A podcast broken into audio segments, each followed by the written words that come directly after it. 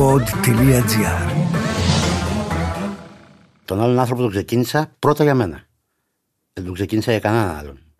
Ήθελα να αποδείξω σε μένα ότι δεν είμαι παράσιτο. Ότι επειδή έχασα τη δουλειά μου, δεν μπορώ να προσφέρω στον εαυτό μου, στην οικογένειά μου, στους φίλους μου, στην κοινωνία γενικά. Και ήθελα το παράδειγμα το δικό μου, αφού μπορώ και το κάνω εγώ, πάνω να πει ότι μπορεί να το κάνει ο καθένας. Αυτό που λες ότι το έκανες αρχικά για τον εαυτό σου, νομίζω είναι όλη η ουσία Μα είναι η αυτής της αλήθεια. δράσης. Αν δεν πω την αλήθεια, με λένε, μα μου λέει, πώς μπορείς και λες κάτι τέτοιο πράγμα, δεν λυπάσαι τους ανθρώπους. Όχι, δεν λυπάμαι τους ανθρώπους, συγγνώμη. Εγώ δεν λυπάμαι κανέναν. Γιατί δεν μου αρέσει να με λυπούνται. Δεν έχω δικαίωμα να κάνω κάτι το οποίο δεν μου αρέσει να μου κάνουν. Υπάρχει άνθρωπος που του αρέσει να του λυπούνται. Δεν νομίζω κανένας. Ακόμα και τα μικρά παιδιά να ρωτήσεις, όχι θα σου πούνε. Γιατί λοιπόν εσύ λυπάσαι; Άλλο συμμετέχω, άλλο συμπάσχω, άλλο συνυπάρχω μαζί σου και άλλο λυπάμαι. Ο ήχτο στα μάτια είναι το χειρότερο πράγμα, το χειρότερο συνέστημα που μπορεί να δεχτεί ο άλλος. Όπως και η γαλιά είναι το ομορφότερο. Πώς συνεχίζεται η ζωή μετά από ένα χτύπημα, μία πτώση, μία τραγωδία; Τι έχουν να πούν οι ήρωες, οι ηρωίδες που τα κατάφεραν; Είναι το podcast «Ιωάννα». Συγκλονιστικές εκμυστηρεύσεις και μαθήματα ζωής. Με την Ιωάννα Παλιοσπύρου. Σήμερα είναι μαζί μου ο Κωνσταντίνος Πολυχρονόπουλος, γνωστός και σαν ο άλλος άνθρωπος. Έχει δημιουργήσει την κοινωνική κουζίνα που προσφέρει φαγητό σε όσους τη χρειάζονται.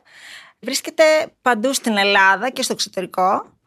Σε φυσικές καταστροφές, σε εμπόλεμες ζώνες. Έχει δημιουργήσει στο μεταξουργείο το σπίτι του άλλου ανθρώπου, όπου όσοι έχουν ανάγκη εκεί βρίσκουν εκτός από ένα πιάτο φαγητό και πολύ καλή συντροφιά. Κωνσταντίνο μου, καλώς όρισες. Γεια σου, Ιωάννα. Καλώς σε βρήκα. Και Χαίρομαι πάρα πολύ που μιλάω μαζί σου. Να ξέρεις, παίρνω δύναμη από σένα, όπως πάρα πολλοί κόσμος. Και όχι δύναμη για αυτό που έπαθες, δύναμη για τον τρόπο που το αντιμετώπισες. Και είναι πολύ σημαντικό να μιλάω με έναν άλλον άνθρωπο. Είναι μεγάλη μου τιμή που το λες αυτό. Σε ευχαριστώ πολύ. Σε γνωρίζουμε όλοι πια. Έχεις αυτή τη χαρακτηριστική φυσιογνωμία με το τζόκι καπέλο πάντα, με τα ωραία σου τα μουσια. Να μαγειρεύεις με κόσμο όλων των ηλικιών, από παιδιά μέχρι ηλικιωμένους. Και είναι πια πάνω από 10 χρόνια που το κάνεις αυτό. 11, από το Δεκέμβριο του 2011. Και σε αυτό βοηθάνε και εθελοντές, έτσι δεν είναι; Εννοείται. Πότε μ, ξεκίνησε όλο αυτό και πώς προέκυψε στη ζωή σου; Λοιπόν, ο άλλος άνθρωπος ξεκίνησε το 2011, το Δεκέμβρη. Από το Μάιο του 2011, τότε με το Σύνταγμα, με τους αγανακτισμένους, μ' άρεσε πάρα πολύ εμένα αυτό. Το αγνό όμως, το επαναλαμβάνω αυτό πριν καπηλευτεί όλο αυτό. Και όταν τελείωσε αυτό, έβλεπα τα παιδιά τα οποία ήμασταν μαζί, τα οποία ήταν απογοητευμένα. Και τους έλεγα: Παιδιά, δεν υπάρχει λόγος να είστε απογοητευμένοι. Αυτό ήταν η αρχή. Είναι ο σπόρος. Μπορεί να κόπηκε το δέντρο του συντάγματος, της πλατείας συντάγματος, αλλά έτσι όπως έπεσε το δέντρο κάτω, κάνανε ένα μεγάλο λάθος. Φυσούσε εκείνη την εποχή.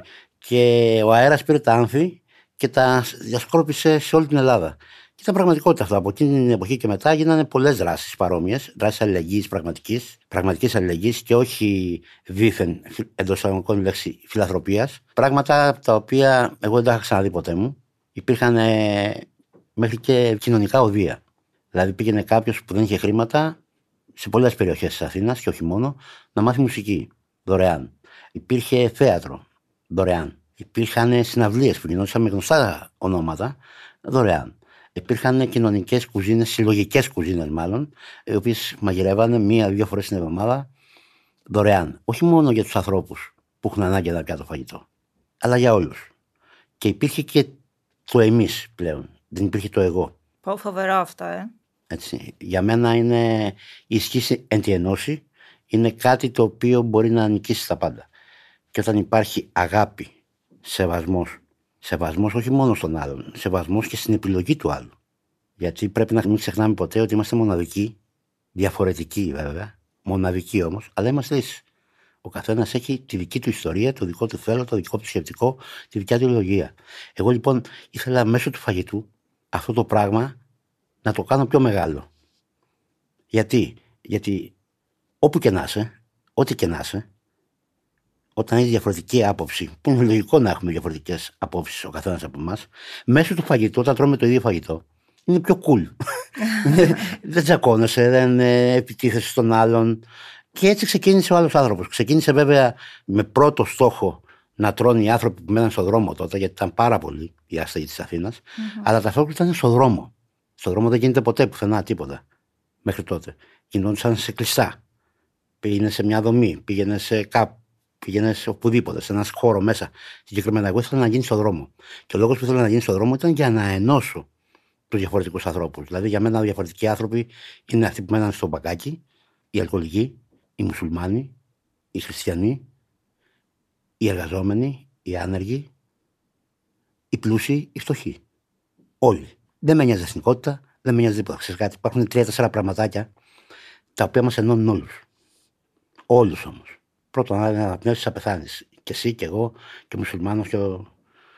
Όταν πεινάς, έρθει η ώρα να φας και πεινάς, πεινάει το σωμάχι σου, γουργουρίζει. Το ίδιο γουργουριτό έχει είτε μένει στο παγκάκι, είτε μένει σε μια μεγάλη βίλα στην Εκάλη. Σωστό. Και το τρίτο πιο σημαντικό είναι ότι για μένα άστεγο είναι η ψυχή. Άστεγη είναι η ψυχή. Οπότε κάποιος που είναι μόνος του είναι άστεγο. Είτε μένει στον δρόμο, είτε μένει στην Εκάλη σε μια βίλα. Το φαγητό, φιλέτα να τρως κάθε μέρα, όταν το τρως μόνος σου, δεν είναι νόστιμο. Έχεις δίκιο. Τα πράγματα μοιάζουν διαφορετικά όταν τα μοιράζεσαι. Εννοείται.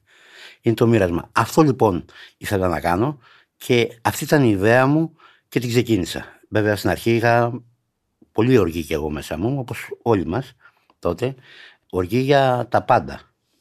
Ήσουν απογοητευμένος, όχι, δηλαδή. όχι, ότι- δεν είμαι απογοητευμένος, ποτέ δεν απογοητεύομαι. Οργίζομαι. Γιατί, λέω γιατί να γίνει; Δεν λέω ωραία γαμώτο μου γιατί έγινε αυτό; Και αν με πάρει από κάτω. Είναι σαν για σένα. Έγινε. Το γιατί έγινε θα το μάθω μετά. Αλλά τώρα που έγινε θα προχωρήσω. Δεν θα σταματήσω. Δηλαδή τη μάχη τη χάνεις όταν δεν τη δώσεις. Όταν τη δώσεις δεν ξέρεις το αποτέλεσμα. Δεν σε νοιάζει κιόλας αν τη χάσεις την κερδίσει. Σημασία έχει ότι την δίνω. Άρα είμαι νικητής. Τουλάχιστον για μένα. Και τον άλλον άνθρωπο τον ξεκίνησα πρώτα για μένα.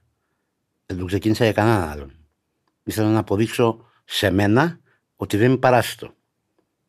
Ότι επειδή έχασα τη δουλειά μου, δεν μπορώ να προσφέρω στον εαυτό μου, στην οικογένειά μου, στους φίλους μου, στην κοινωνία γενικά. Και ήθελα το παράδειγμα το δικό μου, αφού μπορώ και το κάνω εγώ, πάνω να πει ότι μπορεί να το κάνει ο καθένας. Αυτό που λες ότι το έκανες αρχικά για τον εαυτό σου, νομίζω είναι όλη η ουσία Μα είναι η αυτής της αλήθεια. δράσης. Αν δεν πω την αλήθεια, με λένε, μα μου λέει, πώς μπορείς και λες κάτι τέτοιο πράγμα, δεν λυπάσαι τους ανθρώπους. Όχι, δεν λυπάμαι τους ανθρώπους, συγγνώμη. Εγώ δεν λυπάμαι κανέναν. Γιατί δεν μου αρέσει να με λυπούνται. Δεν έχω δικαίωμα να κάνω κάτι το οποίο δεν μου αρέσει να μου κάνουν. Υπάρχει άνθρωπος που του αρέσει να του λυπούνται. Δεν νομίζω κανένας. Ακόμα και τα μικρά παιδιά να ρωτήσεις, όχι θα σου πούνε. Γιατί λοιπόν εσύ λυπάσαι. Άλλο συμμετέχω, άλλο συμπάσχω, άλλο συνυπάρχω μαζί σου και άλλο λυπάμαι. Ο ήχτο στα μάτια είναι το χειρότερο πράγμα, το χειρότερο συνέστημα που μπορεί να δεχτεί ο άλλος. Όπως και η γαλιά είναι το ομορφότερο. Όλο αυτό πώς σε έχει επηρεάσει εσένα, πώς σε έχει αλλάξει, δηλαδή αν συγκρίνεις τον εαυτό σου σήμερα με τον εαυτό σου πριν από 11 χρόνια, τι σου έχει προσφέρει συναισθηματικά στο χαρακτήρα σου. Θα σου πω κάτι. Εμένα η δουλειά μου ήταν καμιά εικοσαριά χρόνια σε marketing, ε, εκπαίδευα πολιτές και ήμουνα σε πεντάστερα ξενοδοχεία και σε πολύ μεγάλες εταιρείες που είχαν σχέση με την τεχνολογία. Οπότε εγώ δούλευα τις 11 το πρωί μέχρι τις 5 τα ξημερώματα περίπου, με όλο ό,τι συνεπάγεται αυτό, με κουστούμι, γραβάτα, με αυτοκίνητα πολυτελείας και σε πεντάστερα ξενοδοχεία. Αυτή ήταν η δουλειά μου. Ήμουνα μόνος μου. Ήμουνα με πολύ κόσμο, αλλά στην ουσία ήμουνα μόνος μου. Να καταλαβαίνω. Τώρα δεν είμαι ποτέ μόνος μου. Και θα σου πω και ένα σημαντικό. Δηλαδή, για να καταλάβεις πόσο μεγάλο πράγμα είναι αυτό που αισθάνομαι εγώ αυτή τη στιγμή, πόσο απέραντη ευγνωμοσύνη έχω και πόσο λέω ότι ό,τι έχω κάνει στη ζωή μου από τη μέρα που γεννήθηκα ήταν για να κάνω τον άλλον άνθρωπο. Τα βήματα όλα ήταν για να γίνει αυτό που κάνω τώρα αυτή τη στιγμή. Όλη δηλαδή η ζωή σου με τις επιτυχίες, με τις αποτυχίες σε οδήγησαν σε, σε αυτό το πράγμα. Το οποίο με κάνει ευτυχισμένο. Είμαι ευτυχισμένος. Κάποτε στη, το 2013, δύσκολες εποχές στο μεταξουργείο τότε, δύσκολες εποχές και στην πλατεία του Αγίου Παντελεήμονα, κατέβαινα τη Λεωνίδου βράδυ, 11 η ώρα το βράδυ. Και έρχεται ένας Πακιστανός και μου βάζει 20 ευρώ στην τσέπη. Φωνάζοντας το όνομά μου. Μου λέει Κώστα, Κώστα, σε αγαπάω πολύ, με βοήθησες πάρα πολύ να βρω δουλειά, γιατί ένα χρόνο έτρωγα από σένα Και τώρα πάρε αυτό, δεν έχω πολλά, αλλά πάρε αυτό για να συνεχίσεις να κάνεις και για άλλους ανθρώπους που ψάχνουν για δουλειά. Τέτοια παραδείγματα σου βάζουν. σου φέρνουν κόμπο καταρχήν.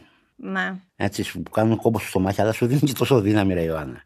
Τόσο δύναμη που δεν μπορείς να. Και είναι και μια αναγνώριση της προσπάθειας που Είναι έχεις κάνει. αναγνώριση, καθημερινά είναι αναγνώριση. Ναι. Καθημερινά, γιατί από τη στιγμή που κάποιος δέχεται να έρθει να φάει μαζί σου, που δεν σε γνωρίζει, δεν με ξέρουν. Δεν με ξέρουν προσωπικά. Και έρχονται και σε αγκαλιάζουν, σε φυλάνε, σου μιλάνε στον ελληνικό. Αισθάνεσαι μέλος της οικογένειάς σου. Δηλαδή είσαι παρέα, είσαι φίλος, είσαι αδελφό, είσαι όλα. Δεν υπάρχει μεγαλύτερη ευτυχία από αυτή που μπορεί να νιώσει ένας άνθρωπος από αυτή που νιώθω εγώ κάθε μέρα. Και δεν είναι τρομερό πως όταν μοιράζεσαι πράγματα και μοιράζεσαι αγάπη και δίνεις ένα καλό παράδειγμα, πως αυτό πολλαπλασιάζεται. Δηλαδή αυτός ο άνθρωπος σου είπε ότι θέλω να συνεχίσεις, γιατί και κάποιος άλλος που θα βρεθεί στη ε, δική μου τη θέση, θέλω να τον βοηθήσεις να, να βρει το δρόμο του, ας πούμε. Ακριβώς. Είναι φο- φοβερό. Φοβερό μόνο. Μα αυτό είναι και το παράδειγμα του άλλου ανθρώπου και ο στόχος του άλλου ανθρώπου. Είναι αυτό που κάνω εγώ. Και από τη στιγμή που το κάνω εγώ, είπαμε, μπορεί να το κάνει ο καθένας. Είναι τόσο απλό.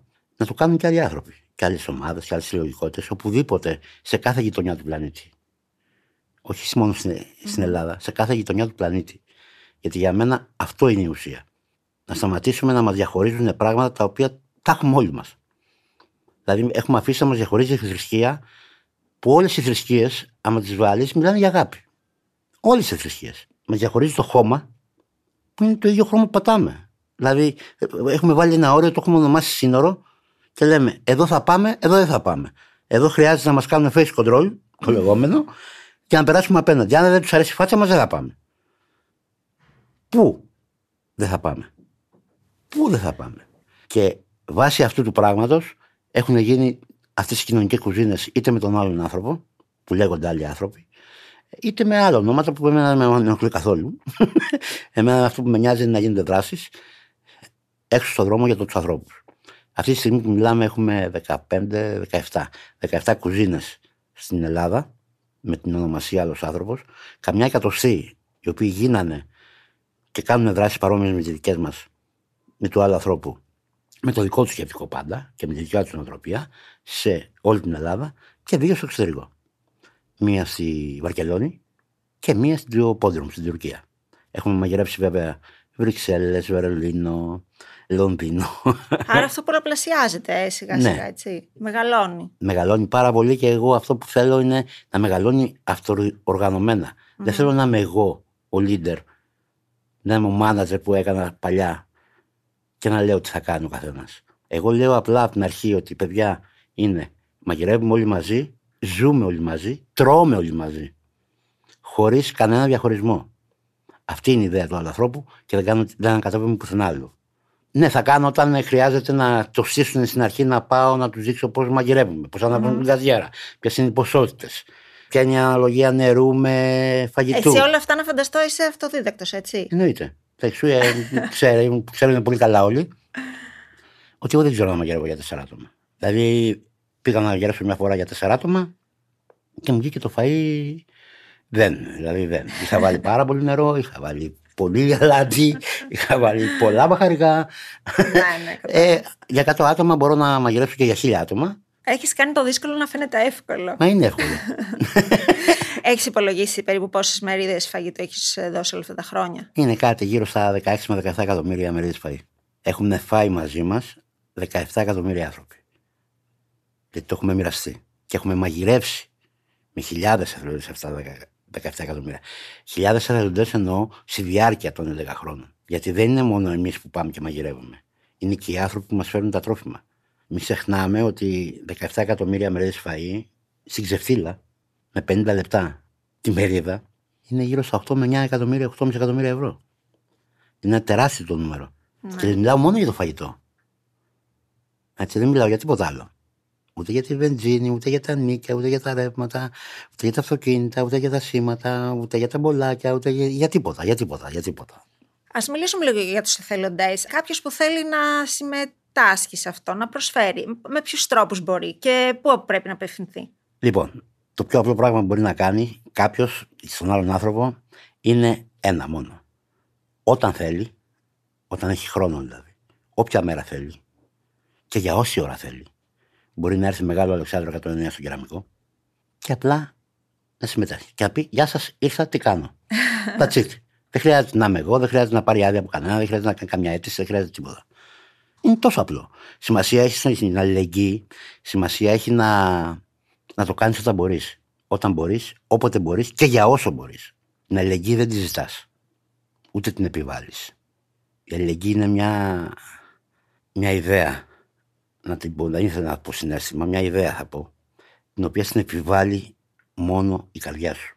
Μόνο αυτή θα σου πει πρέπει να πάω και θα πάω. Δεν ακούει το μυαλό, είναι μόνο η καρδιά. Δεν σε νοιάζει τίποτα άλλο. Και γι' αυτό δεν υπάρχει περιορισμός σε αυτό. Δεν μπορείς κάποιος που θέλει να έρθει να προσφέρει να του πεις: Κάνε μου μια αίτηση. Ποιος είσαι, από πού είσαι. Απλά έρχομαι και προσφέρω. Όπως δεν μπορείς να πεις όχι σε κάποιον που θέλει να σου δώσει κάτι αν κάποιος θέλει να προσφέρει ας πούμε φαγητό, δηλαδή να πάει να ψωνίσει και να σας το φέρει. Έρχεται στο Έρχεται εκεί. Μπορεί να κάνει δηλαδή είτε τηλεφωνική παραγγελία μέσω ίντερνετ, είτε να το φέρει ο ίδιος που για μένα θα είναι χαρά μου. Και η μεγαλύτερη μου χαρά θα είναι όταν το φέρει να κάτσουμε να το μαγειρέψουμε και να το μοιράσουμε μαζί. δηλαδή η ουσία είναι αυτή. Να απολαύσει όλη τη διαδικασία. Να δει όλη τη διαδικασία. Να τη δει, να τη ζήσει. Γιατί Πολλές φορές με παίρνουν τηλέφωνο από Αμερική, ρε παιδάκι μου, θέλουν να βοηθήσουν να κάνουν να ράνουν. Τι λέω να έχετε έρθει. Μου λέει, Πού να έρθω από την Αμερική. Λέω, Όχι, ρε άνθρωπο, κάποιος δικός σου εδώ στην Ελλάδα του λέω για να με μάθεις εμένα και να μιλάμε ελληνικά. Πάμε να πει ότι έχει κάποιος συγγενή εδώ. Μου λέει, Ναι, έχει έρθει. Μου λέει, Ναι, έχει έρθει και δεν μου το λες, λέω από την αρχή. δεν μπορώ να δεχτώ κάτι από κάποιον που δεν ξέρει ποιος είμαι και δεν έχει έρθει ποτέ. Ούτε ένα πακέτο μακαρόνια. Όχι χρήματα, ούτε ένα πακέτο μακαρόνια. Πρέπει να έρθει να δει ποιος είμαι να δει τι είναι αυτό που κάνουμε. Και ο λόγος είναι απλός, για το δικό του καλό. Δεν θα έχει άγχος και θα σκεφτεί ότι τώρα εργαμότο μου, του έδωσα αυτού λεφτά, του έδωσα τρόφιμα. Θα τα πάρουν οι άνθρωποι που το έχουν ανάγκη. Θα πάνε εκεί που πρέπει. Γιατί συνήθως αυτή είναι η ερώτηση. Η δεύτερη σκέψη. Η δεύτερη σκέψη που κάνουμε όλοι. Και είναι στο ανθρώπινο DNA. Αν λοιπόν έρθει και δει, δεν θα έχει αυτή τη δεύτερη σκέψη. Εντάξει, νομίζω ότι πέρα από αυτό είναι να πάρει το μήνυμα περισσότερο, να μπει μέσα στη φιλοσοφία. Είναι η συμμετοχή. Ακριβώς. Είναι η συμμετοχή, γιατί η συμμετοχή δεν είναι μόνο να μου φέρεις ένα πακέτο μακαρόνια. Συμμετοχή, ξέρεις ποια είναι; Είναι αυτό που μου, μου κάνανε πρόπερση όταν είχα πάει στην Καρδίτσα, στις πλημμύρες. Με πήραν τηλέφωνο στην Αυστραλία και με πήραν τηλέφωνο κάθε μέρα οι άνθρωποι και μου φέρανε πέντε παλέτες ε, τρόφιμα. Μπορεί να μην ήρθε ο ίδιος. Αλλά κάθε μέρα, όσο καιρό ήμουν στην καρδίτσα, με έπαιρναν τηλέφωνο. Mm. Κώστα, τι κάνεις, πού είσαι, χρειάζεται κάτι άλλο, είμαστε κομπλέ. Πώς πάνε οι άνθρωποι και καθαρίσατε σπίτια, δώσατε φαγητό. Δηλαδή, συμμετείχε από εκεί. Ναι, ακόμα και με αυτόν τον τρόπο, ας πούμε, μπορεί Είναι να συμμετοχή. Δεν, δηλαδή, δεν παίρνεις ένα τηλέφωνο, Κώστα, θα σου δώσω εντάξει, ένα φορτηγό τρόφιμα. Γεια. Mm. Και εξαφανίστηκε. Αυτό δεν είναι συμμετοχή. Αυτό είναι ελεημοσύνη. Και εγώ τη συχαίνω με τη δημοσύνη. Δηλαδή, έχει έρθει κάποιος ε, και έχει συμμετάσχει σε όλο αυτό. Θέλω να μου πεις μία περίπτωση που σου έχει μείνει, που κάποιος μπορεί να ενθουσιάστηκε ή να του άλλαξες γενικά το mindset. Θα σου πω. Καταρχήν να σου πω ότι κάθε μέρα είναι κάτι σημαντικό. Πάντα γίνεται κάτι σημαντικό. Κάθε μέρα, κάθε μέρα. Κάθε μέρα. Να σου πω και καλό και αρνητικό και θετικό. Αμέ. Έτσι, γιατί είναι και τα δύο. Καταρχήν είναι άνθρωποι οι οποίοι μένανε τρία και τέσσερα χρόνια στον δρόμο και όποιος ξέρει τι είπα να πει τρία-τέσσερα χρόνια στον δρόμο θα καταλάβει πόσο δυνατοί ήταν αυτοί οι άνθρωποι που μέσα από την κοινωνική κουζίνα ο άνθρωπος ξανακάνανε επανένταξη στην κοινωνία. Γιατί, Γιατί όταν μαγειρεύα στον Πειραιά, λοιπόν, ήρθε κάποιος ο οποίος έμενε εκεί τρία χρόνια. Ε, λέω ότι έμενε τρία χρόνια στον Πειραιά, στο λιμάνι του Πειραιά, σε αποβάθρες. Και σιγά σιγά ερχόταν, μαγείρευα εγώ εκεί πέρα και μου λέει Κώστα να βοηθήσω και εγώ λέω βεβαίως. Απλά του λέω να ξέρεις ότι την ώρα της δράσης απαγορεύεται το αλκοόλ και η χρήση ουσιών. Μετά θα κάνεις, δεν με νοιάζει. Mm-hmm. Αλλά την ώρα της δράσης το σεβάστηκε, ήρθε. Την επόμενη μέρα, την επόμενη μέρα. Κάθε μέρα λοιπόν που πήγαινε, έκοβε και περισσότερο το αλκοόλ. που ερχότανε. Το 15 λοιπόν που ήμασταν κάθε μέρα στον Πειραιά που είχαν έρθει πρόσφυγες, αυτός ο άνθρωπος ερχόταν κάθε μέρα. Από το πρωί μέχρι το βράδυ, γιατί μαγειρεύαμε για 15.000 ανθρώπους έτσι. Από το πρωί μέχρι το βράδυ. Άρα δεν έβγαινε ποτέ. το βράδυ πήγαινε να πούμε και ξάπλωνε σιγαρέκλα κατευθείαν και κοιμόταν. λοιπόν, αυτός ο άνθρωπος την επόμενη μέρα, μόλις τελείωσε το προσφυγικό του Πειραιά, μου λέει ότι Κώστα, έχω ξεκινήσει, μου λέει κρυφά κρυφά και μαζεύω κουτάκια. Αλουμινένια. Και και κάνω ανακύκλωση, μου λέει, και έχω μαζέψει κανένα κατοστάρικο. Και βρήκα ένα σπίτι 150 ευρώ. Αλλά θέλει δύο νίκια μπροστά. Του λέω εντάξει, θα τα δώσουμε εμείς. Θα πληρώσει τα μισά εσύ και τα μισά εγώ. Μου λέει θέλω να κάνω και την κουζίνα του Πειραιά. Δεν θα κάνεις και την κουζίνα του Πειραιά. Θα την αναλάβεις εσύ μαζί με τους άλλους να μαγειρεύετε να μαγειρεύετε να γλιτώσω κι εγώ. Να μην έχω στον Πειραιά, να πάω κάπου αλλού. Λοιπόν, αυτός ο άνθρωπος λοιπόν βρήκε δουλειά. Οι γονείς του, τα παιδιά του, η γυναίκα του δεν μάθαν ποτέ ότι ήταν άσεγος. Γύρισε στην πατρίδα του. Άνοιξε μαγαζί δικό του, σουλατζέρικο και ζει εκεί πέρα. Έγινε κανονική επανένταξη, κανονικότατα. Απλά δηλαδή ήθελε το παράδειγμα, ήθελε κάποιον άνθρωπο να. Ήθελε να μην το επιβάλλεις. Δεν ήθελε να του πεις πρέπει να κάνεις αυτό, πρέπει να κάνεις. Να. Δεν ήθελε την επιβολή. Όπως δεν σ' αρέσει σε σένα και σε μένα και σε όλους μας να μας επιβάλλουν τη γνώμη τους. Έτσι δεν πρέπει, δεν πρέπει να επιβάλλουμε και εμείς τη δική τους. Α είναι και σωστή. Α διαφωνούμε και με τον άλλον. Πρέπει να τον αφήσουμε να το καταλάβει μόνος του. Το ίδιο ακριβώς έγινε και με έναν άλλο άσχετο στον Πειραιά. Ο οποίος ήρθε μες στην κουζίνα, τον βάλαμε στο σπίτι, ήταν υπεύθυνος του σπιτιού του άλλου ανθρώπου στην Πλατεών, είχε χάσει τη επαφή με τα παιδιά του, σιγά σιγά ξαναπήρε μπροστά, τελικά κληρονόμησε λοιπόν από ένα θείο του μακρινό μισό εκατομμύριο ευρώ και μας κατηγορούσε. Ότι τι; Ότι εμείς ε, τον εκμεταλλευτήκαμε, έμενα πέντε χρόνια στο σπίτι του άλλου ανθρώπου έτσι. ότι πήγαινα και μαγείρευα και εγώ και αυτός μαζί και δεν έκανε τίποτα. Αυτό. Είναι και καλά και κακά. Εμένα όμως αυτό που με νοιάζει είναι ότι αυτός ο άνθρωπος ξαναμπήκε στην κοινωνία κανονικά. Εμένα μου αρέσει οι άνθρωποι να μιλάνε και να μην σκύβουν το κεφάλι. Ακόμα και αρνητικό να έχουν να πούνε για μενα και για τη δράση της κουζίνα, μου αρέσει να μου το λένε. Ξέρετε γιατί; Γιατί δεν βγάζουν το σκασμό. Μιλάνε. Το 2015 το Ευρωπαϊκό Κοινοβούλιο σε ανακήρυξε Ευρωπαίο Πολίτη της Χρονιάς. Ναι. Και εσύ; Τι έκανες; Αρνήθηκες να πας να παραλάβεις το βραβείο. Για Δεν, ποιο λόγο; δεν αρνήθηκα να παραλάβω το βραβείο. αρνήθηκα για να πάρω το βραβείο. Όχι να πάω. Γιατί του το δήλωσα από την αρχή, εδώ, έκανα λάθος βέβαια.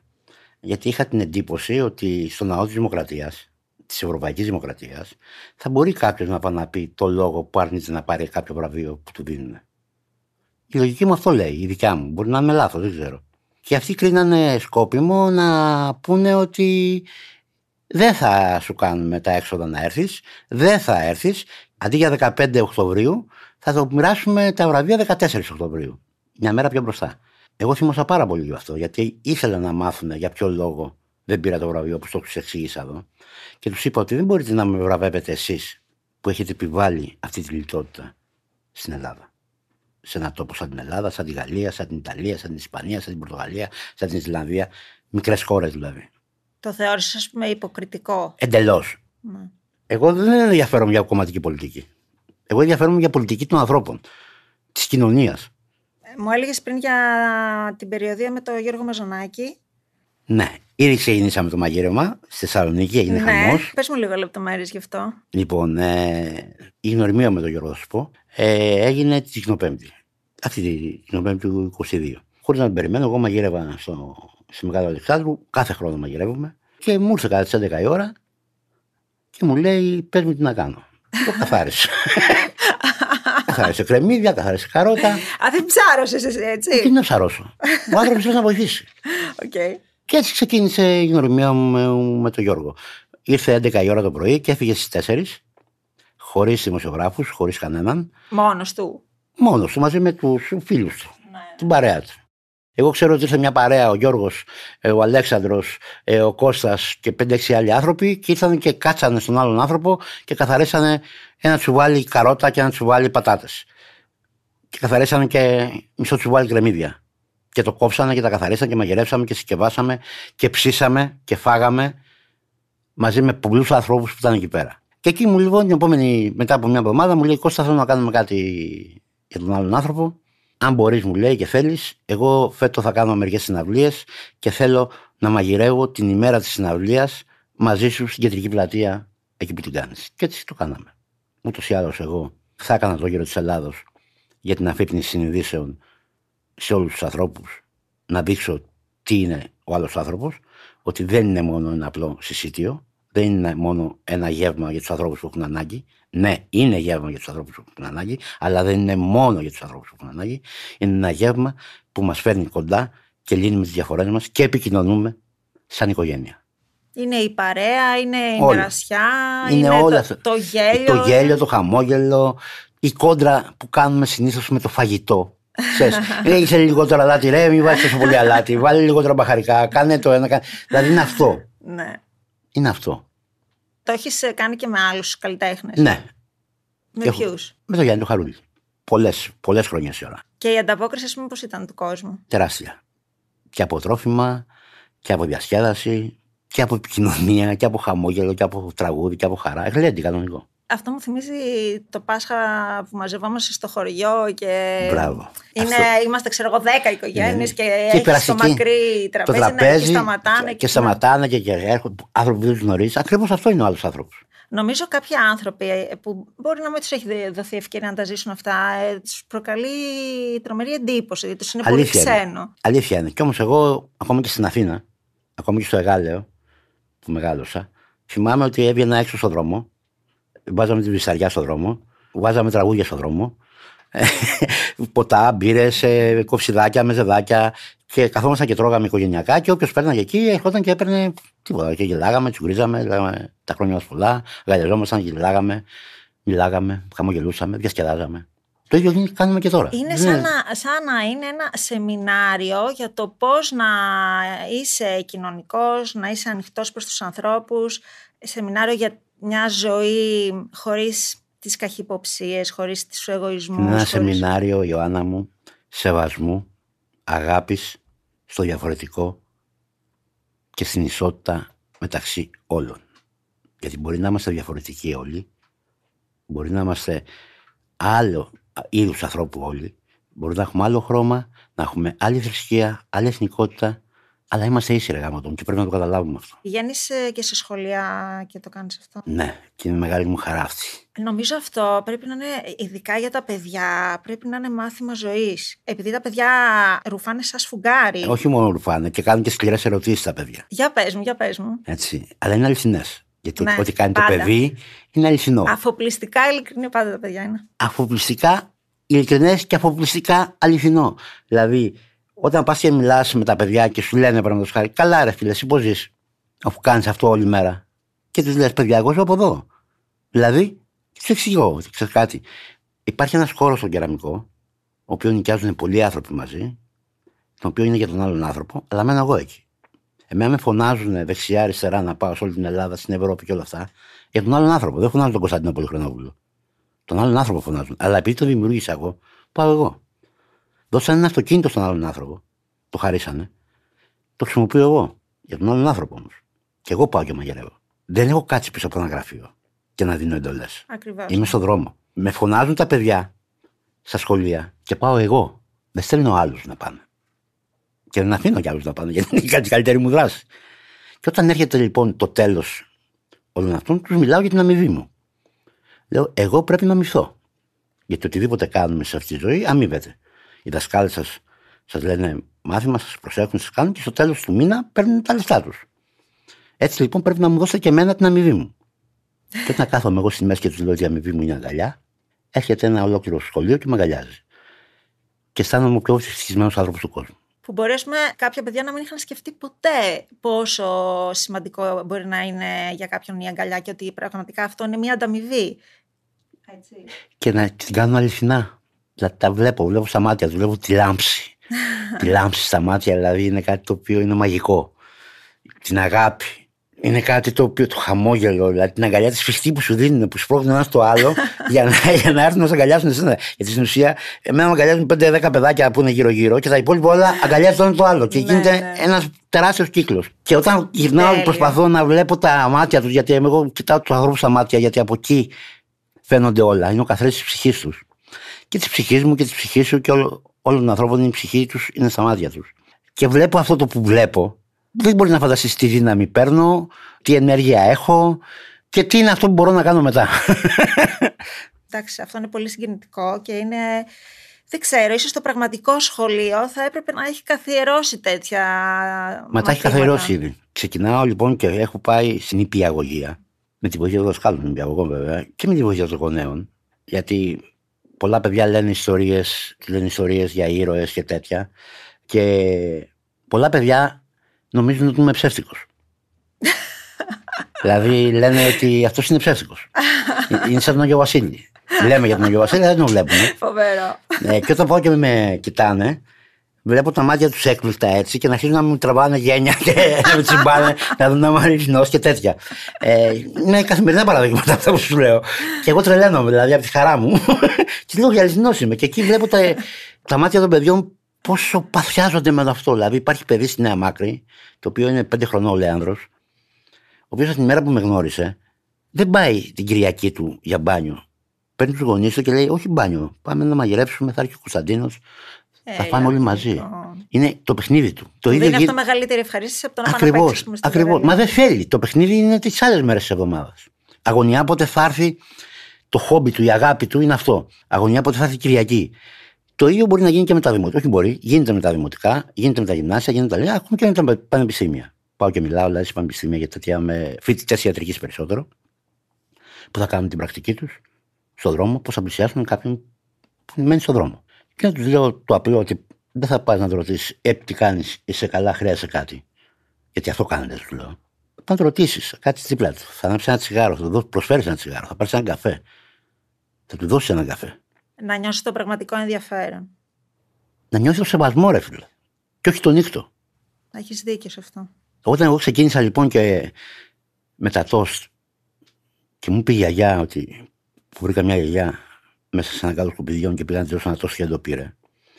Και μου λέει στο τέλος, Ελά εδώ ρε, αν ήσουν εσύ στον κάτω σκουπιδιών και έφτανε κάτι να φας, άμα σου κουλούσε κάποιος θα γίνει να το κοιτάξεις, θα ντρεβόσουνα. Και μου κουμπούκαν τα πόδια. Και λέω, Γιαγιά, συγγνώμη, έχεις δίκιο. Από εδώ και πέρα δεν θα μαγειρεύω μαζί, δεν θα δίνω μόνο. Θα τρώω κι εγώ. Εντάξει, έμεινα τώρα με αυτό που μου Έτσι ξεκίνησε ο άλλος άνθρωπος. Ναι. Ζούμε πάρα πολύ δύσκολα χρόνια και η κοινωνική αλληλεγγύη πολλές φορές εμφανίζεται σαν τη μόνη λύση για να μπορέσουμε να στηρίξουμε τους πιο αδύναμους και να αντέξουμε όλο αυτό το, την αδικία που υπάρχει στην κοινωνία. Εδώ θα διακόψω, Ιωάννα. Η αλληλεγγύη δεν στηρίζει μόνο τους πιο αδύναμους. Στηρίζονται και πιο δυνατοί από αυτήν. Γιατί; Γιατί αυτοί που θέλουν πραγματικά και αισθάνονται δυνατοί για να προσφέρουν στον άλλον, η ικανοποίησή τους είναι πολύ μεγάλη όταν τη δέχονται οι άλλοι. Η ικανοποίηση ηθική. Ναι. Το μεγάλο τους κέρδος είναι σημαντικό όταν κάνεις ένα δώρο είναι όταν βλέπεις τον άλλον τη χαρά που κάνει που το δίνεις, που του άρεσε αυτό το δώρο ναι. που του δίνεις. Και έτσι εσύ χαίρεσαι διπλά. Γι' αυτό και η αλληλεγγύη είναι αμφίδρομη δεν είναι μόνο φιλανθρωπία. Δίνω. Παίρνω. Παίρνω πολύ. Παίρνω πάρα πολλά. Αυτό που δίνω δεν είναι τίποτα μπροστά σε αυτά που παίρνω. Συναισθηματικά είναι. Ενώ αυτό εννοώ. Στην ψυχή σου. Ναι, ναι. Στην ψυχή σου, στην καρδιά σου, στη σκέψη σου, στην ιδέα σου. Τι θα ήθελες να πεις ε, στον κόσμο που μας ακούει έτσι, σαν μάθημα, σαν συμβουλή, σαν από όλο αυτό που έχεις ε, κάνει και που έχεις ζήσει, κάτι που θέλεις να, να μοιραστείς; Θα σου πω δύο πράγματα. Το ένα είναι μέσα στη ζωή υπάρχουν όλα. Και οι χαρές και οι λύπες. Δεν γίνεται να υπάρχει μόνο το ένα. Τη σημασία δεν έχει πόσες φορές θα πέσεις κάτω. Σημασία έχει πόσες φορές θα σηκωθείς. Και όπως είπαμε και προηγουμένως, σημασία δεν έχει αν χάσεις μια μάχη. Σημασία έχει αν τη δώσεις. Γιατί αν δεν τη δώσεις, να έχεις χάσει σίγουρα. Τα έχεις παρατήσει δηλαδή. Είσαι σίγουρα χαμένος. Και φυσικά να μην κάνεις ποτέ μα ποτέ αυτό που δεν σου αρέσει να σου κάνουν. Ποιο είναι το όνειρο του άλλου ανθρώπου, τι ονειρεύεται, ποιος είναι ο επόμενος στόχος; Ο στόχος. Ο στόχος είναι. Λίγο τρελό θα σου ακουστεί, αλλά δεν πειράζει. Μέσα στην τρέλα είμαστε. Ούτως ή άλλως. Μα ούτως ή άλλως ο άλλος άνθρωπος είναι μια τρέλα. Είναι ένα αυτοκινούμενο τροχόσπιτο να, να βρω καλό για να μπορέσω να ταξιδέψω όλο τον κόσμο. Να πάω σε κάθε χώρα του πλανήτη, στην πρωτεύουσα της κάθε χώρας του πλανήτη, ή στις δύο μεγαλύτερες πόλεις της κάθε χώρας του πλανήτη. Και επειδή στο εξωτερικό απαγορεύεται να μαγειρεύεις έξω, να μαγειρεύω στο τροχόσπιτο. Okay. ε, για υγειονομικούς λόγους, φαντάζομαι. Ναι, ναι. Ε, για να μπορέσω να καταλάβει ο κόσμος την έννοια της πραγματικής αλληλεγγύης και την ιδέα του άλλου ανθρώπου να γίνει παγκόσμια γνωστή σε κάθε γειτονιά. Σε κάθε γειτονιά του πλανήτη. Πόσο γλυκό αυτό; Είσαι ακόμα, ας πούμε, στο ότι το οραματίζεσαι ή έχεις όχι, αρχίσει όχι, και όχι, το όχι, υλοποιείς; όχι, δεν υπάρχει οραματισμός πλέον. το όραμα ήταν πολλά χρόνια. Το όραμα ήταν το 2014.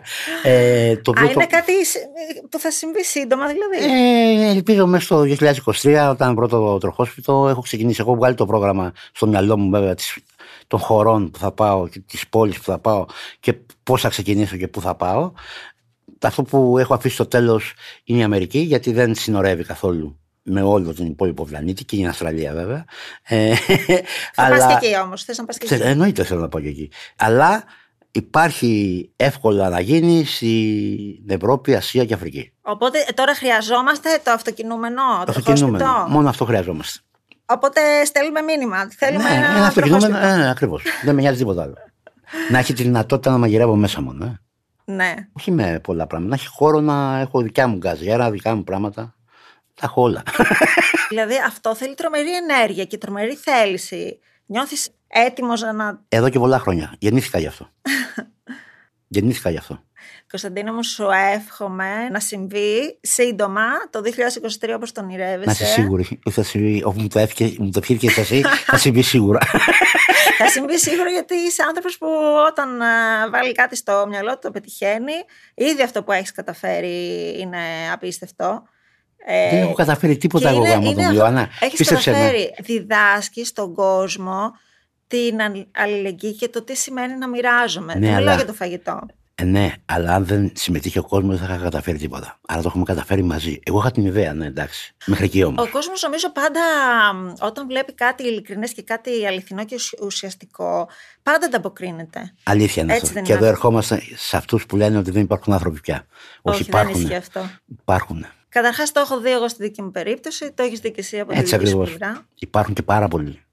Υπάρχουν και πάρα πάρα πολλοί. Και μην ξεχνάς ότι για να υπάρχει ο καλός πρέπει να υπάρχει και ένας κακός. Αλλιώς δεν θα υπήρχε μόνο ο καλός. Ισχύει, ισχύει. Σε ευχαριστώ πάρα πολύ για Εγώ. αυτή την κουβέντα. Εύχομαι να διαδώσεις το μήνυμα του άλλου ανθρώπου σε όλο τον κόσμο. Δεσμεύομαι ότι θα έρθω να μαγειρέψουμε. Πρόσεχες μαζί. λες, εγώ είμαι τρελός και παιδί, έτσι. και παιδί και τρελός. Θα βάλω φορμίτσα. Ό,τι Μην με θέλεις βάλεις να βάλε. μαγειρέψω μόνο. γιατί όχι, όχι. είμαι Δεν, λίγο- και, Άσε κοίτα, με. δεν υπάρχει στολή εργασίας. υπάρχει άνθρωπος. Ότι έρχεσαι έτσι όπως ντύνεσαι την καθημερινότητά σου. Δεν θα σε βάλω να ανακατώσεις σάλτσες. Οκ, Εντάξει. Οπότε μπορεί να έρθεις κανονικά. Εντάξει. Αλλά θα έχουμε και γλέντι όμως. Εννοείται. ότι πα- Κάθε μέρα είναι γλέντι αγάπη μου. Έγινε. Σε ευχαριστώ πάρα πολύ. Εγώ Χάρηκα αγάπη μου, να πάρα είσαι πολύ. καλά. Ήταν το podcast Ιωάννα με την Ιωάννα Παλιοσπύρου. Παραγωγή επιμέλεια Γιούλα Ράπτη. Στους ήχους ο Γιώργος Βαβανός. Οι συγκλονιστικές ιστορίες συνεχίζονται με νέους καλεσμένους στα επόμενα επεισόδια. Μπορείτε να στέλνετε τα μηνύματά σας για την Ιωάννα στο email ioanna.pod.gr Μια παραγωγή του pod.gr Αναζητήστε τα podcast που σας ενδιαφέρουν στο pod.gr, Spotify, Apple Podcast, Google Podcast και σε όποια άλλη εφαρμογή ακούτε podcast από το κινητό σας.